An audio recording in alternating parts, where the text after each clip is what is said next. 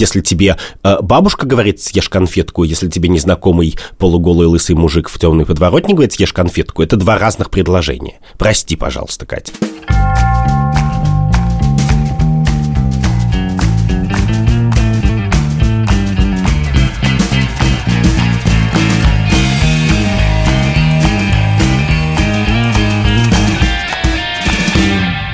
Привет! Это снова и неожиданно мы, я Катя Крангаус. И я Андрей Бабицкий. И подкаст «Так вышло», который вообще-то на каникулах. Но мы подгорели с Андрюхой. Мы подгорели? Нет, все кроме нас подгорели. Но мы тоже немножко поджариваемся. Да, мы поджариваемся просто потому, что 37 градусов. И потому, что мы с тобой сегодня послушали выступление актера Егора Бероева на вручении премии ТЭФИ. Оно такое короткое и яркое, что мы сейчас дадим всем нашим слушателям услышать то, что услышали мы, и не можем расслышать. Тут надо только учитывать, чтобы вы хорошо представили это. Представьте себе актера Егора Бероева, который произносит этот текст, а на груди у него нашита желтая звезда. И тем нашим слушателям, которые родились после 1916 года, я хочу рассказать, что премия ТЭФИ – это такая телевизионная премия.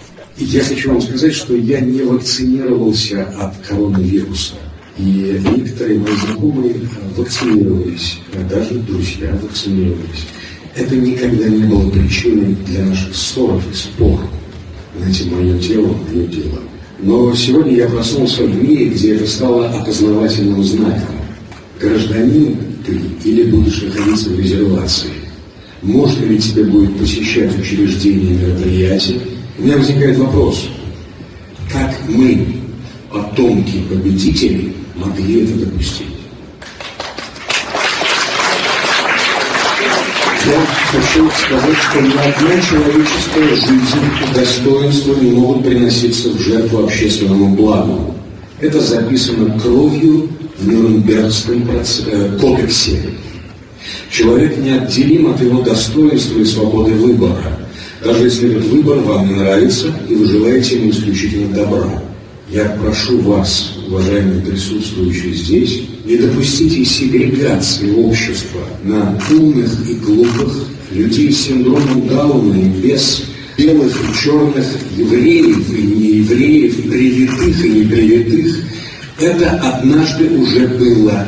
И наши деды заплатили за то, чтобы это не повторилось кровью.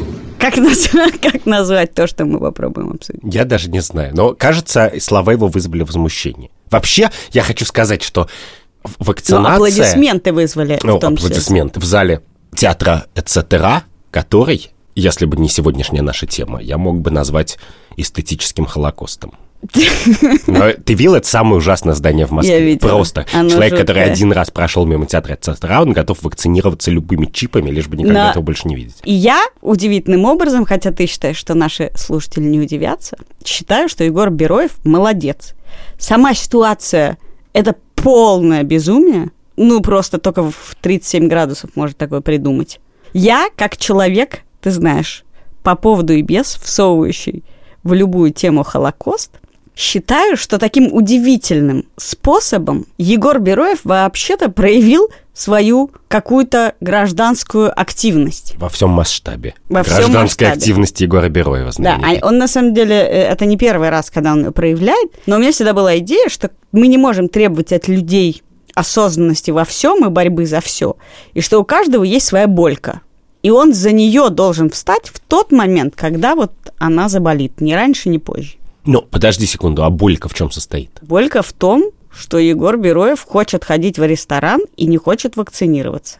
Такая у него болька. И он решил в этот момент, понимаешь, никогда у нас запирают детей в детских домах, никогда отнимают у геев детей, никогда запрещают возить редкие лекарства, и дети с редкими заболеваниями начинают, значит, э, помирать. Никогда у нас то, никогда все. Никогда у нас травят новичком. Никогда у нас много, травят новичков. Много было у Да. Бероева поводов, я Да, но сказать. нет, нет, нет. Задело его именно это. И я считаю, что как не иронизируем мы над этим, потому что это действительно в этом есть некоторая ирония. Я считаю, что это ок. Давай попытаюсь произнести критику. У меня даже нет готового мнения, хорошо это или плохо, потому что в первую очередь я не считаю, что... Мне подсказали, что Егор Бероев даже выпускник Щукинского училища или Щепкинского какого-то, но не... Щепкинского. Школ... А не школа студии МХАТ, где учился генеральный продюсер либо-либо Лика Кремер. И поэтому, мало ли, может, там не рассказывают про то, что такое желтая звезда. А это, между прочим, подкаст студии «Либо-либо», и вы можете подписываться на него во всех приложениях, в которых вы слушаете подкасты, а также подписываться на наш телеграм-канал, где я сегодня за час до нашей записи написала про то, что мы будем писать про выступление Егора Бероева и вообще, как вы относитесь к тем мерам по полуобязательному вакцинированию, которые сейчас э, разверстывают. И там, естественно, просто 250 уже э, комментариев и наш продюсер Кирилл Сычев предположил, что мы могли просто написать слово «прививка». Наверное. Могли знать «прививка» и типа «ату». Да или нет, да, или да вперед. Или нет. Погляди, но мы все время с тобой хихикаем на самом деле. Но надо проговорить, да, почему давай, мы хихикаем. Давай мы попытаемся всерьез поговорить. И вот что вызывает возмущение? Я меня возмущение я тоже не очень понимаю, но я понимаю, что его вызывает, потому что желтая звезда – это знак, который нашивали насильно, не спрашивая того, на одежду евреям в лагерях. Это был не единственный знак, кстати, не который лагерях. Не, не только в лагерях, да, но желтую звезду нашивали не только в лагерях, а было еще какое-то количество знаков, которые использовали для заключенных концентрационных лагерей в нацистской Германии. Там для, было много Для свидетелей да. Иеговы, для геев, для политических заключенных. И с одной стороны, у них никогда не было выбора носить эту звезду, этот знак или нет. С другой стороны, их убивали. И, и, и ну, эта для звезда... начала их, им запрещали. Почему Егор Бероев, собственно, это сравнение еще использует? Потому что были места, куда им нельзя было попадать. Да. А потом убивали. И чем это закончилось, мы знаем. И существует несколько известных случаев, когда люди, не будучи евреями и не насильно нацепляли на себя желтую звезду. Король Дании. Король Дании, например, да. И тогда в конкретных обстоятельствах это был очень обдуманный, взвешенный и разумный шаг. И ко- сильный жест. И сильный жест, который означал буквально, что я не вижу между нами разницы. Я не считаю, что если вам что-то запрещают, то значит и мне запрещают. Это жест был жест человека сильного и находящегося как бы вне этих ограничений по отношению к э, людям, оказавшимся в э, невероятных отвратительных обстоятельствах, жест поддержки. Даже тут можно, наверное, обсуждать, что есть некоторые лицемерие, тебя же не, не повезут в Треблинку. Но, по крайней мере, понятно, что это было важное символическое действие для всего датского народа. И по этой причине, там, я не знаю... По, в Дании част... было спасено какое-то... Да, и, и, конечно, это в результате привело к тому, что там спасло много людей. В тот момент, когда артист Егор Бероев нацепляет желтую звезду, прямой способ это считать состоит в том, что он приравнивает обязательную вакцинацию всех к катастрофе. Нет, ты понимаешь, что он же еще произносит слова про Нюрнбергский кодекс, да, про да, кодекс да. медицинских манипуляций, которые можно производить над людьми. То есть он сравнивает эксперименты Менгеля да. с вакцинацией. Да. И это довольно мощное сравнение. Это довольно мощное сравнение. И дальше, мне кажется, что в главном критике Бероева, не, ну, мне сложно, по крайней мере, с ними согласиться. Не могу сказать, правы они или неправы, но мне сложно с ними согласиться, потому что они говорят, ты тривиализируешь Холокост, на самом деле. Ты тривиализируешь огромную большую беду сравнением со своей маленькой частной бедой. И я не думаю, что то, что делает Бероев, тривиализация Холокоста. И более того, можно вполне разумно защищать идею, что в этом есть логика, что эти принципы священны, и как бы вы идете в ту сторону. И в принципе, если бы артист Бероев выступал по другим поводам массового нарушения прав человека в России и говорил, в этом есть паттерн, в этом есть общее направление движения, и вот, значит, сегодня пришли за антиваксерами, а завтра придут за мной, то это можно было бы понять. Ну да, на самом деле, это же он и говорит, он просто не... Он, его что-то дико задело, он чувствует себя дискриминированным, но именно потому, что для него это впервые такого масштаба, он раньше не вешал значка Навального действительно и не писал «дайте мне новичок», но то, что он говорит, на самом деле, это очень важно. Если мы уберем тему прививок, которая в принципе, ну, такая острая, что реально можно сравнить с чем угодно. Реально можно сойти что... с ума, особенно когда на улице 35. И, и, в принципе, эти два лагеря вполне готовы уничтожать друг друга, мне кажется, антипрививочники и прививочники. Ну вот это, кстати, тоже неоправданная метафора. Точно в Бероевском духе. Нет, не готовы уничтожать. Но Просто ругаются я в не Фейсбуке. Сказала, нет, я думаю, что многие готовы. Он говорит, я не доверяю вы хотите меня заставить делать то, что я не хочу, вы хотите насилие над телом. Он рассматривает призыв делать вакцину как насилие над ним. И это вообще-то говорит о том, как это правда, хорошо... это насилие над ним. Погляди, мне надо разделять правоту его тезиса и, и желтую звезду. И арсенал средств, которые он использует для того, чтобы донести до людей этот тезис. Вот тезис имеет право на жизнь принудительная вакцинация, проводимая, администрируемая государством, которое ни во что не ставит жизнь людей, подделывает статистику заболеваемости ковидом, смертности от ковида и так далее, это фуфло. Мы же понимаем, что э, государство никогда, вот нынешнее, ни, ни, ни в каком виде не, не обеспечит вакцинацию 75% населения. Почему? Ну, как бы степень моей веры в э, возможности и таланты нашего государства такова. Э, степень... Не обеспечит даже насильно? Да.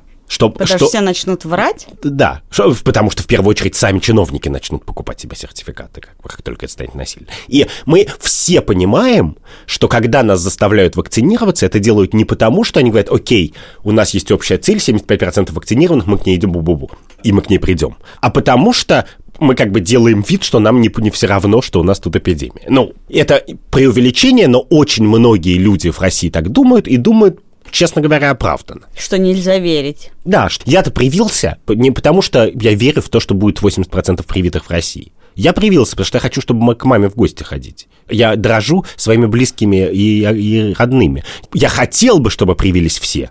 Но, ну вот в Израиле это возможно. Это возможно. В США это, ну, почти возможно. А в России пока невозможно. Так вот, и вот у есть тезис. И в этом тезисе он, конечно, прав с одной стороны. С другой стороны, он лицемерен немножко, кажется. Потому что, чувак, вся идея состоит в том, что тебя волнуют нюрнбергские принципы и права человека, никогда не тебя касаются. А еще когда не касаются хоть кого-то как бы за порогом твоего дома.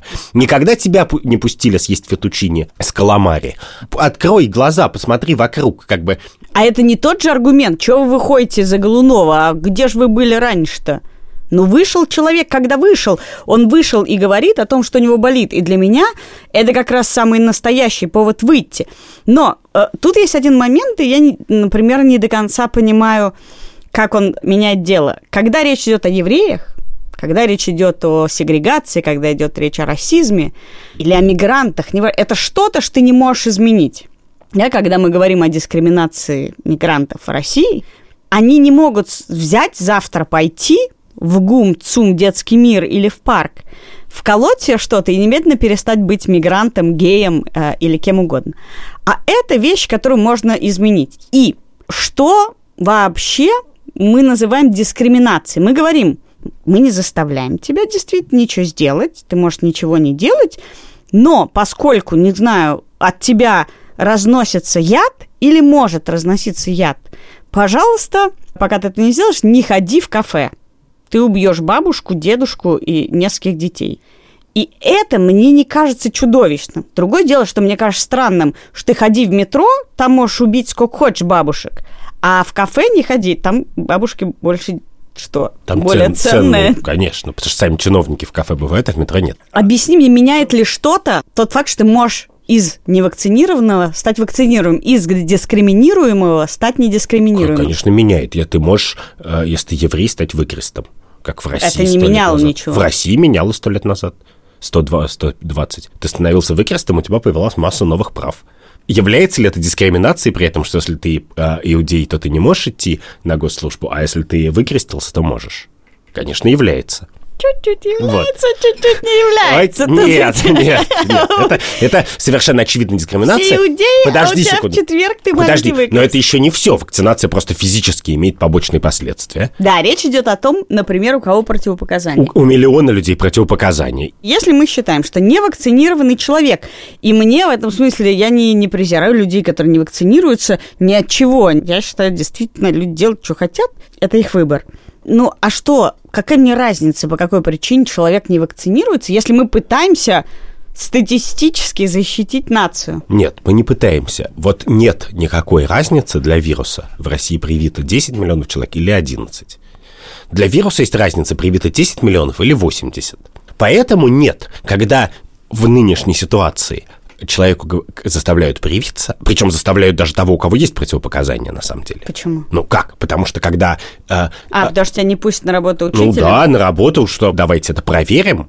Но в комментариях у меня люди пишут, что там у них на работе в каких-то государственных компаниях им не платят премии тем, кто не привился, а некоторым не нельзя прививаться по противопоказаниям.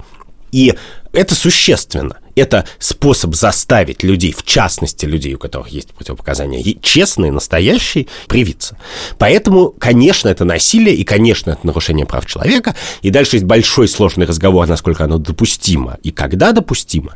Но главный признак допустимости – это что люди, которые, собственно, это насилие применяют и заставляют нас все это делать, они, во-первых, живут по тем же правилам, что и мы, а во-вторых, ответственно относятся к этой работе занимаются честным учетом, честно освобождают людей с противопоказаниями, не берут взяток ни на каком уровне этой пирамиды от, от а медсестры до, до Собянина. Что, что это тоже порождает коррупцию. Если мы скажем, окей, у тебя есть противопоказания, ты можешь тоже получить премию. И тогда все таки у меня справка, у меня Конечно, что угодно порождает злоупотребление в стране злоупотреблений. Это известно. Но, положа руку на сердце, можно ли сказать, что кампания по вакцинации насильственная или нет, будет успешна в том смысле, что дойдет до 70% населения, что она не станет инструментом политических репрессий против людей. Мы же знаем, что станет. У нас уже есть люди, которые сидят по санитарному делу. Мы уже знаем, что, это что? Путин и санитарное дело – это дело о, о том, что как якобы люди, которые якобы призывали на митинг в защиту Навального, хотя они ничего ни к чему не призывали, они просто это просто случайный набор людей, которые знаком с Навальным и ну, хочет идти в Думу на выборы находится под судом по статье якобы... А, нарушение... Да, да, да, да, создание да, эпидемической точно. опасности. Вот, мы знаем, что Путин с Собяниным конкретным способом использует ковид для того, чтобы гасить своих политических оппонентов. Поэтому этого одного достаточно, чтобы сказать, нетушки, чуваки, никакие ваши ограничений на ваша насильственная вакцинация нам не годятся. Но это немножко от вредности отморожу уши, понимаешь? Нет, это не от вредности отморожу уши. Это очень... Если тебе э, бабушка говорит, съешь конфетку, если тебе незнакомый полуголый лысый мужик в темной подворотне говорит, съешь конфетку, это два разных предложения. Прости, пожалуйста, Кать. Хорошо, давай тогда чуть-чуть спустимся на 10 ступенек вниз. У нас есть сотрудники. 20 человек. Например, человек 5 из них не привито. И даже не то, чтобы у них есть какие-то аргументы. Угу. Ну, кто-то говорит, у меня не было времени, а кто-то говорит чего-то. Но...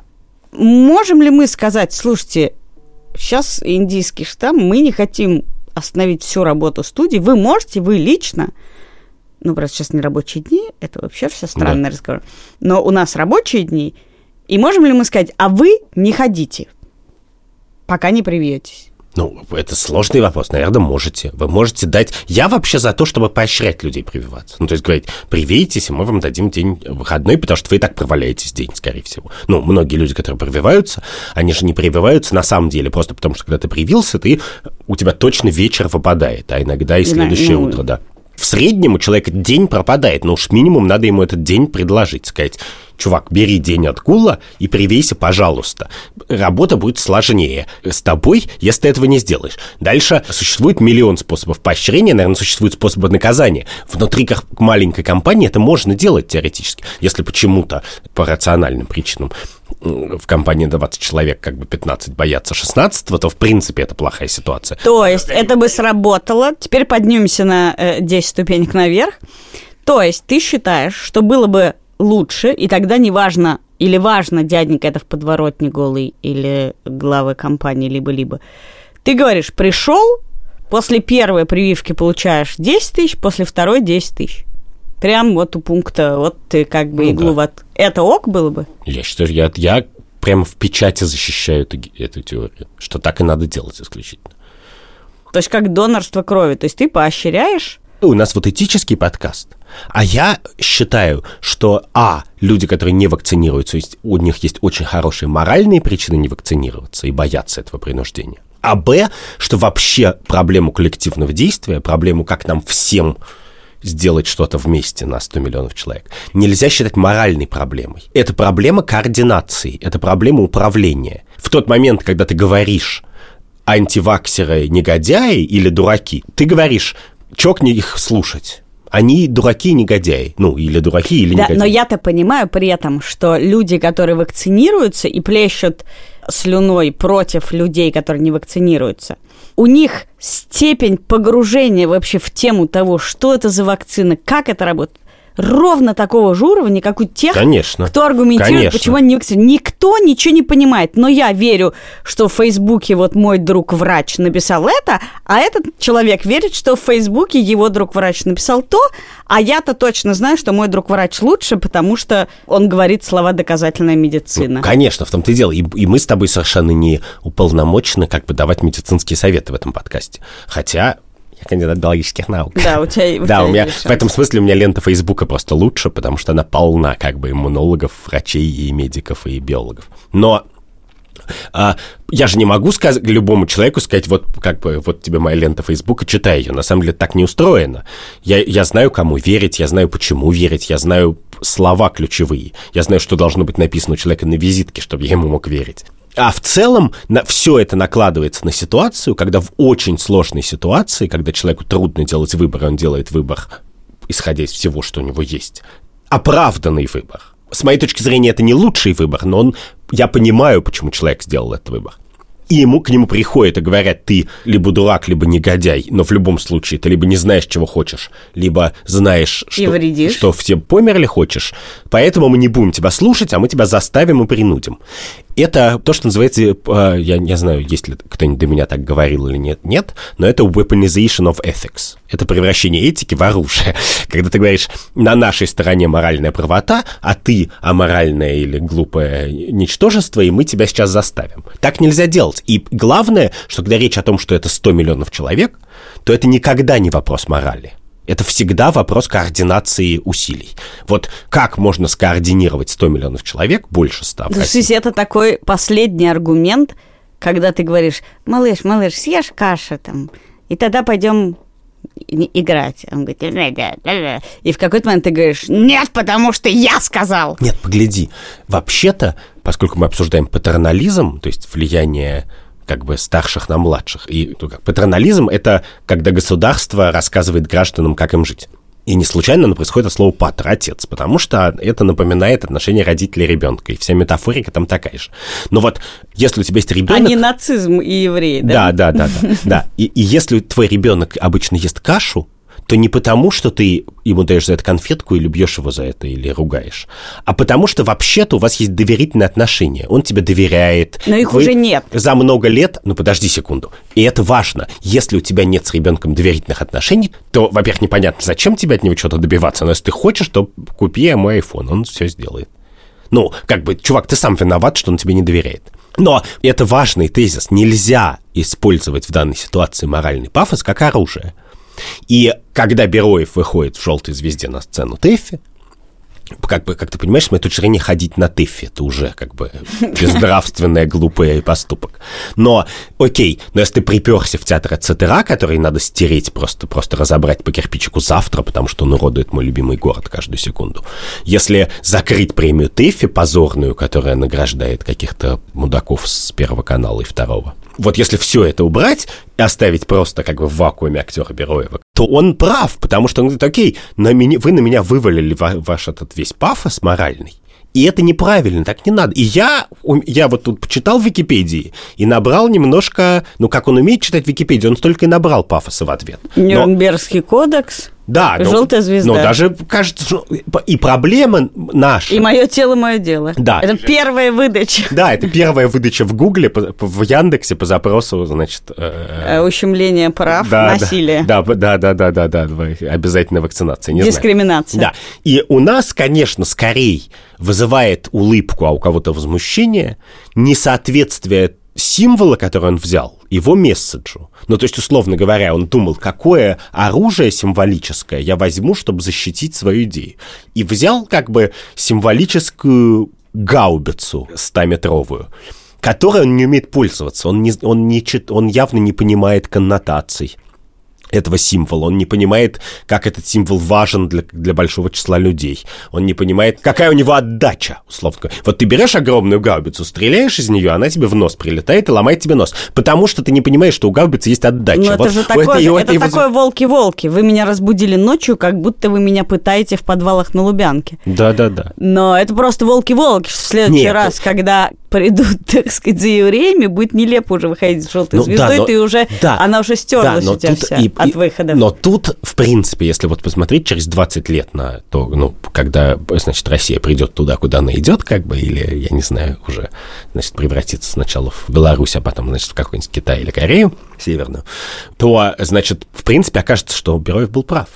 Ну, вообще, Что мне это- кажется, что он абсолютно- то, что Бероев, в принципе, ну, это же на самом деле вообще-то очень сильный жест выйти с желтой звездой. Он сильный для тебя, понимаешь? Он, в принципе, том-то и дело. сильный. И, то, что он запарился, он вырезал эту звезду, он ее пришил Я думаю, что он ее взял в а, в костюмерном цехе. костюмерном цехе, да, это, знаешь, люди иногда на карнавал едут, они там Да, да, арендуют да, да. костюмы, да. А, Грешным делом у меня дети один раз надевали желтые звезды, когда их снимали в фильме про праведника мира Яниса Липки. Весь еврейский детский сад вывезли на съемки.